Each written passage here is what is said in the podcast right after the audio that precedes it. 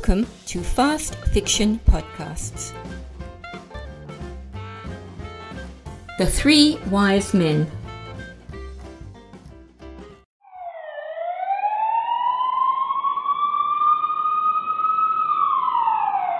The Policeman. Oh, no, not again. What is it this time, officer? What, me? Don't be ridiculous. I never drive over 60 k's in a built up area. Not at this time of day. Well, I'm never up for one thing, usually, but then. Well, then your infrared thingy is broken. I just wish you police would spend more time catching real criminals rather than hassling innocent, inno, inno, in, in, in, people like me who are merely trying to get into the Christmas spirit. What's that? I can't hear you. Wait a minute. Wait a minute. I'll turn the radio off. No, no, wait a minute. That's. What is that? That's. Oh, that's the window wiper. Well, what does this little button do then? Good lord, it's a cigarette lighter? I didn't know cars still had them. Well, how do you switch the wretched thing off? You do it then. Go on. Ah, good. That's better. Modern cars. Nothing but knobs. What do you mean, is this my car? Of course it isn't. As if I'd be able to afford a car like this on my miserable pension. No, my car is in the garage suffering an identity crisis. It thinks it's a drag car. The door has fallen off and we can't fix it because the main screw fell down the drain. Yes, of course it was an accident. So was my son. No, I'm not trying to be funny. I mean, my son was an accident. And also he had an accident. No, nothing serious, but he ran over my car with his motorbike. Yes, that's right. My car with his motorbike. Oh, it's a long story. And you can blame all those reruns of Evel Knievel. I've got a 45 year old son with a Peter Pan identity crisis. What? You don't know Evel Knievel? What do they teach you in police academy these days? Evel Knievel was a stunt driver whose main skill was jumping his motorbike over a dozen cars or buses or trucks or things. This car? Oh, that's easy to explain. Yes, yes, it's my neighbour's car. What? How impertinent! Course they know I'm borrowing it. It's a private arrangement. We borrow their car when we need it, and they borrow our ride on mower when it's working. At the moment it isn't because, yes, that's right, because our son drove his motorbike over it. What do you mean? Did I have a good reason for speeding? Well, first of all, you're not going to catch me with that one. I don't admit to speeding, do I? And if I did, I assure you it would be for a very good reason, which it is. You may have noticed I have a very large amount of Christmas groceries in the back, and I'm trying to get home before the turkey defrosts, the prawns go off, and the ice cream melts. And just by way of interest, the 1998 Oprah reruns start in less than half an hour. Today she is dealing with being in touch with your body which I particularly want to watch as the body she is talking about touching is Brad Pitt. What was that? Ah, ah, you noticed the cat. Yes, it is my cat. Well, there's no law against having a cat as a passenger, is there? No, she's not restrained because she just jumped in when I opened the door because my neighbour's dog chased her in. Well, now you mention it, yes, he did jump in with her. I wondered when you'd notice him. Cowering under the back seat, is he? Yes, he gets car sick very easily. Another reason for driving home fast. No, I couldn't get him out either. You don't think I'm going to wrestle with a St. Bernard when he's displaying territorial rights over his own car, do you? No? No, I didn't know I had a dent in the back. That must have happened when the little old man fell off his push bike just after I left my defensive driving school this morning. What do you mean, would I step out of the car? Of course I won't blow into that silly bag. What? Do you think I'm drunk or something? No, I certainly won't accompany you to the police station. I'm far too busy and my groceries are in jeopardy as we speak. Can't you see the ice cream is melting? The butter is coddling, the mince pies are fermenting, the turkey is dribbling, and everything green is wilting. Oh, now don't be taken in by the grey hair and twin set, officer. You've eaten a few too many burgers and fries to be any threat to me, you great wall of blubber. Disgrace to the police force, you are. Now watch it, watch it, and get your ruddy hands off me. I. No? Right? Well, take this then, and. Oh, yes, and. Oh, ah! Officer! Officer? Officer! Get up, dear. Get. Look, look, how about we both wish each other a Merry Christmas and go our separate ways? Officer! Yeah, officer, I. Christ, what a wuss! Oh, not again.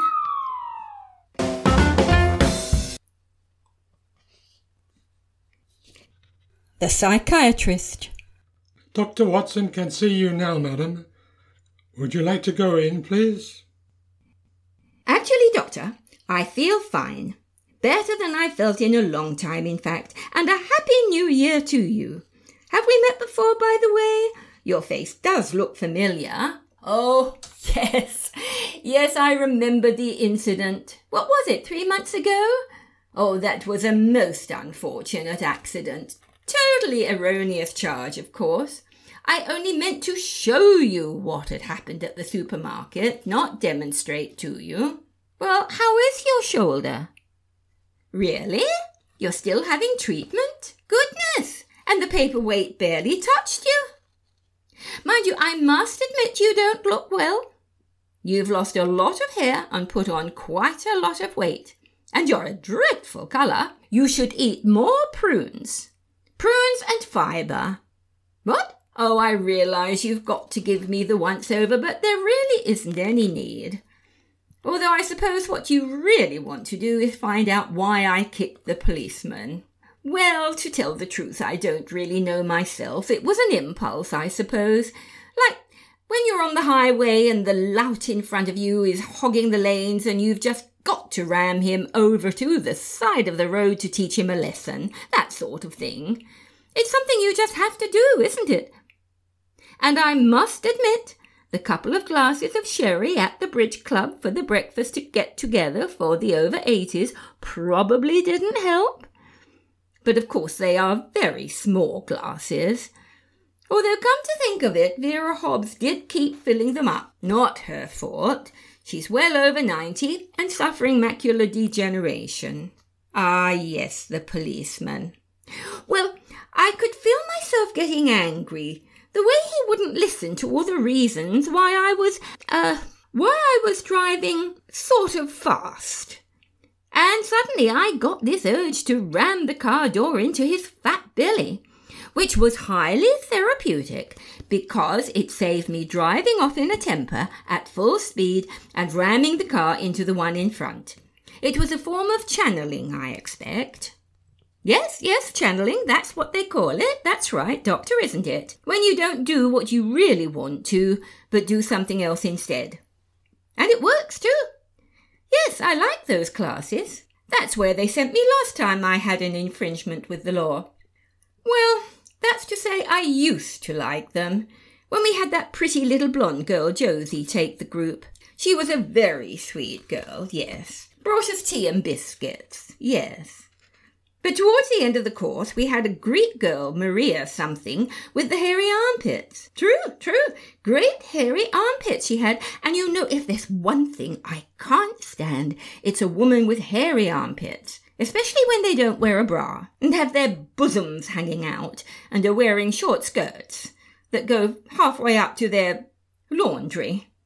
Gives the men ideas, it does. And before you know it, innocent women like me are being raped and pillaged and having to protect ourselves as best we can. That's why I always carry my handbag. Oh, yes, I keep lots of things handy.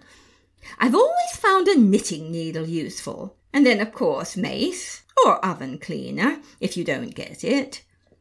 I admit it does have its downsides. Before you know it, you're serving time and having to sit in on those rat bag sessions with those wimpy therapists who sit there picking their teeth with their dirty fingernails, telling you how to channel your anger. Bull manure it is. And I'll tell you why. Because when you channel your anger, like I did on the highway, you find yourself pulled off in here again like a schoolchild and having to sit in front of another screwball who sits there tapping his fingers whilst you're talking and he never stops. Not for an instant. For heaven's sake, if there's one thing I can't stand, it's people who tap, tap, tap their fingers on the desk. Or keys. Chink, chink.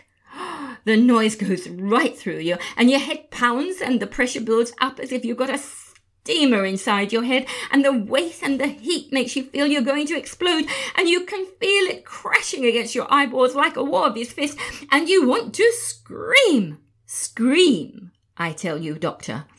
And you fancy schmancy gentlemen just sit there scribbling on pieces of paper, telling us we should channel our anger by throwing a ball around or pounding on clay, like we do in therapy classes. But I don't have a ball or any clay, and I can't channel my anger, Doctor. I'm stuck with it. Do you hear? It's writhing around inside me, rolling around, beating me up inside, crashing and booming and thumping around. And if you don't stop chinking those damn keys, I'll come over there behind that expensive desk and poke my knitting needle in every orifice I can find. Doctor, did you hear me? Don't think I'm channeling my anger by merely talking. I. I channel my anger better when I use my kickboxing skills. Doctor? Doctor, what are you doing? Oh, don't you touch me. I know my oh, right. Oh, oh. There, there, oh. Doc. What are, what are you doing down there on the floor, you oh. wimpy, wuzzy doctor? I was just channeling a bit, that's all. Hello? Mrs. Receptionist? I think you'd better come and see Doctor. He seems to have fallen off his chair. Oh dear, not again.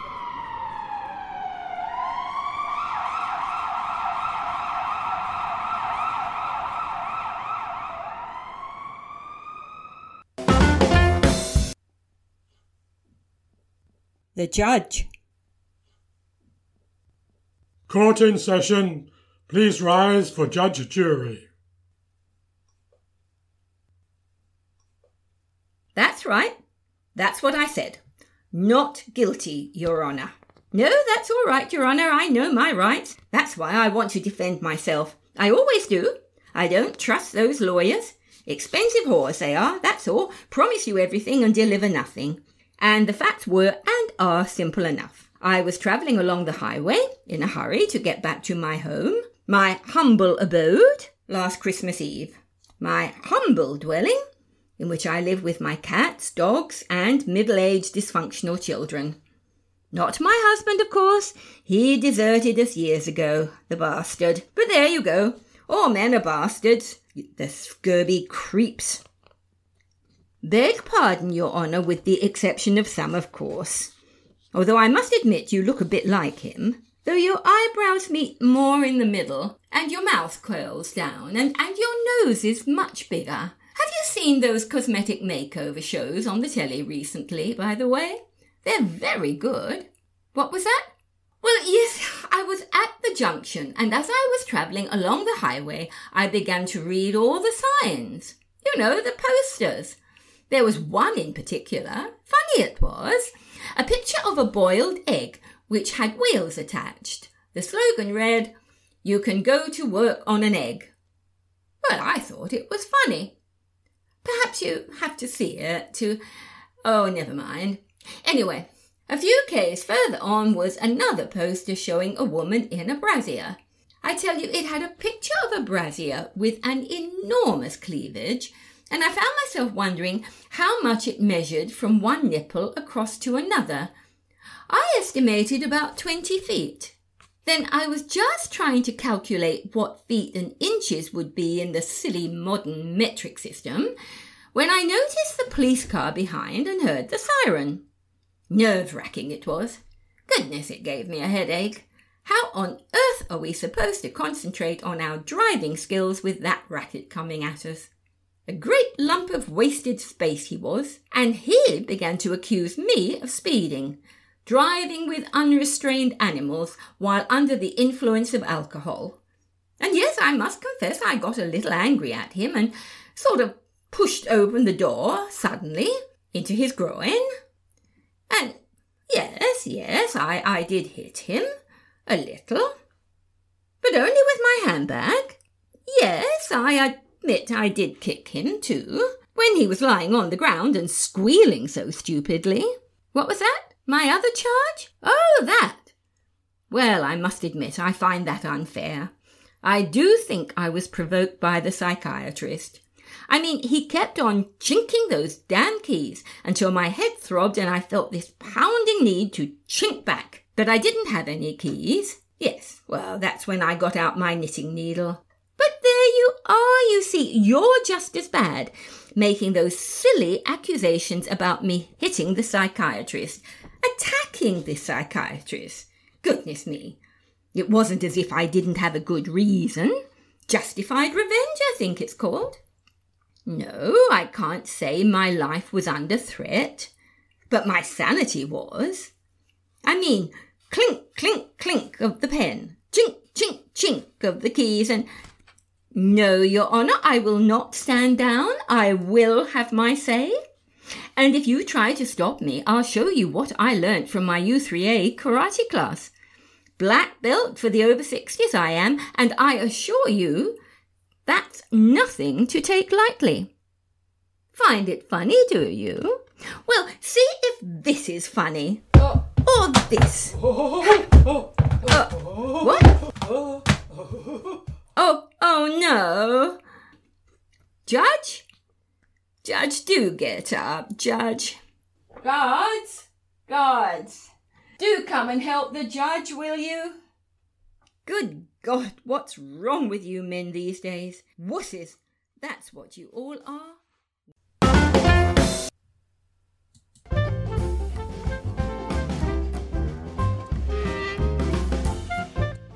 You have been listening to The Three Wise Men, written and dramatized by Brianda Cross. We hope you have enjoyed all our podcasts this year, and maybe you could give us a little Christmas present by giving us a favourable review on your favourite podcast platform.